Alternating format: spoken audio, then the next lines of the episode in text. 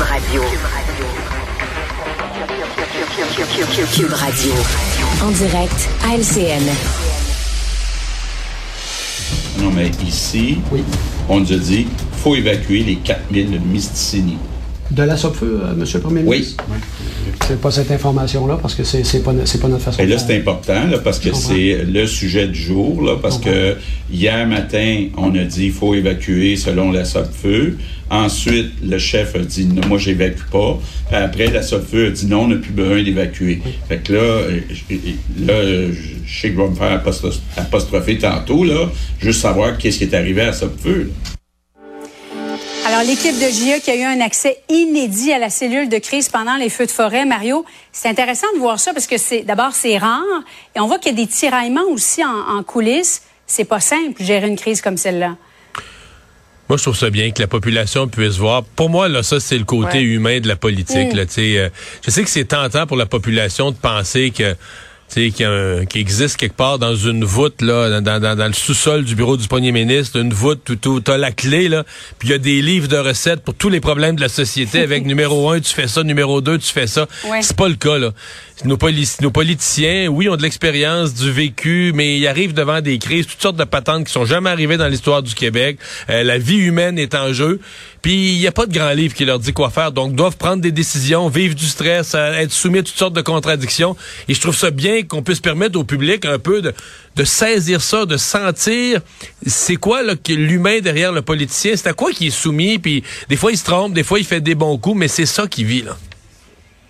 Euh, Bon, Gaétan, tu as déjà été ministre de la Santé au sein d'un- précédent gouvernement. Est-ce que ça évoque des, des souvenirs lorsqu'on parle de cellules de crise? Absolument. Moi, j'ai pas eu de crise comme on a vécu récemment. J'ai Oui. eu une mini-crise qui était, rappelez-vous, il y a eu une question à un moment donné d'Ebola. Et pour un ministre, là, c'est la pire des situations à vivre. Pourquoi? Parce que même si on connaît notre domaine, là, on n'a pas les réponses à tout. Et prendre les bonnes décisions, ce n'est pas évident. Et on se fie sur les informations que l'on reçoit. Même si toutes les informations sont de bonne foi et adéquates, à un moment donné, comme on dit euh, communément, il faut caler la shot.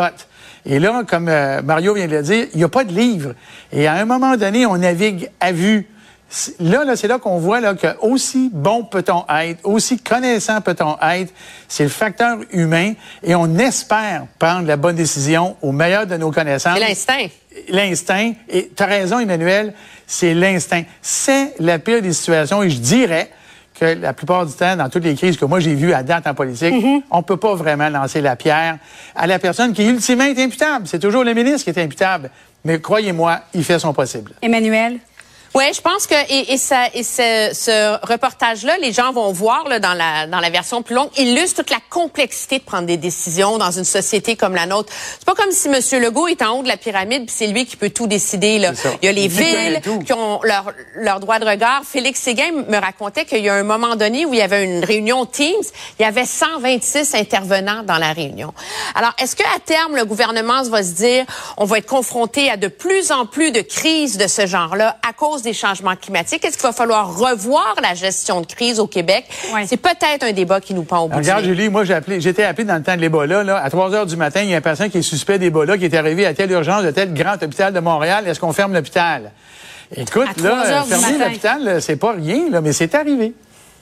Et tu avais pris quelle décision, Gaétan? On l'avait pas fermé parce que le risque était calculable comme étant Hmm. jouable. Mais j'aurais pu me tromper. Je n'avais pas la science Oui. infuse ni de données qui pouvaient me dire voici à 100% je dois faire un ou l'autre. JA ce soir, 21h, à ne pas manquer. Le Backstreet Boys, AJ McLean, qui était de passage à Montréal cette semaine, Emmanuel elle rit déjà, il a dénoncé sur son compte Instagram l'omniprésence des cônes oranges. Alors, on va écouter un extrait de ce qu'il a publié et tout de suite après, la réaction de la mairesse. You guys have a serious problem with these orange cones. Like, seriously, orange cones everywhere. Moi, je pense que la bonne nouvelle, c'est qu'il y, a- il y a plus de fans. Ah, il y a plus de fans des Backstreet Boys à Montréal que de Cône Orange. Donc, euh, il est toujours le bienvenu. Euh, on est toujours content d'avoir euh, les membres des Backstreet Boys euh, qui viennent nous visiter. Mario, qu'est-ce que tu penses de la réponse de la mairesse? Moi, je suis pas un fan des Backstreet Boys, puis je m'en sac des Backstreet Boys, mais ce gars-là, je trouve qu'il a raison, pas à peu près. Et moi, ce que ça m'a fait, moi, ce que ça m'a fait penser, sincèrement, là, je me suis dit, sais, c'est un gars euh, bien ordinaire, il fait le drôle, et il veut des clics sur les réseaux sociaux. Mais quelque part, là, mettons-nous dans la tête que tous les touristes qui viennent à Montréal, là, tous les touristes qui viennent d'Asie, d'Europe, des États-Unis, c'est rien que ça qu'ils pensent. C'est rien que ça qu'ils voient. Hier soir, là, je suis allé au théâtre avec madame. Là, on est sorti sur une rue qui est supposée être un trois voies de large. Tout est fermé. Il reste juste une voie. Il y a personne qui travaille. Il y a rien que des comptes partout. C'est hein, les gens qui arrivent. Mettons qu'il y a un congrès au Palais des Congrès là, ces semaines-ci. Êtes-vous allé? Vous vu de quoi ça a l'air autour du Palais des Congrès? C'est pas imaginable. Puis tu dis, les gens qui travaillent toutes les comptes sont en train de travailler à rétrécir les rues. C'est incroyable. C'est moi là, je, je, regardais ce gars-là, je me disais lui, il, il constate ce que tous les touristes constatent quand ils viennent à Montréal. Oui, mais, mais c'est comme si nous, on râle, mais on s'est comme habitué ben, en même temps d'une ben, certaine façon. La semaine dernière, avec ma fille, je voulais faire un exercice pédagogique. Je regarde, on va les compter ensemble entre où on était puis la maison, si tu veux. Au bout de deux coins de rue, elle dit maman, je suis rendue à 96, là, on va arrêter là. Ben moi, je pense qu'il faudrait remplacer la statue de Johnny McDonald par un cône orange. Ça serait très emblématique de la ville. ah bon, alors, c'est pas parce qu'on rit que c'est drôle, mais néanmoins, euh, elle est quand même bonne celle-là. Euh, pourtant, la, ministre Geneviève Guilbeault avait promis en avril dernier de faire une révolution des cônes oranges. Non, non, non. Pu. Julie, la révolution. Julie, oui? ce sont les cônes oranges qui se sont révoltés puis qui ont dit, hey, vous nous enlèverez pas ah, du chemin, ils sont revenus en force.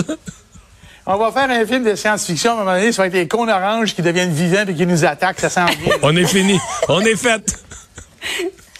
Il y en a qui vont passer l'hiver là, c'est le sûr, sûr, sûr. C'est sans compter les poules. La Traverse, Gaétan de Mario Dumont. Merci beaucoup. Bonne soirée à vous trois. Au revoir. Au revoir. Cube Radio. Une autre vision de l'actualité.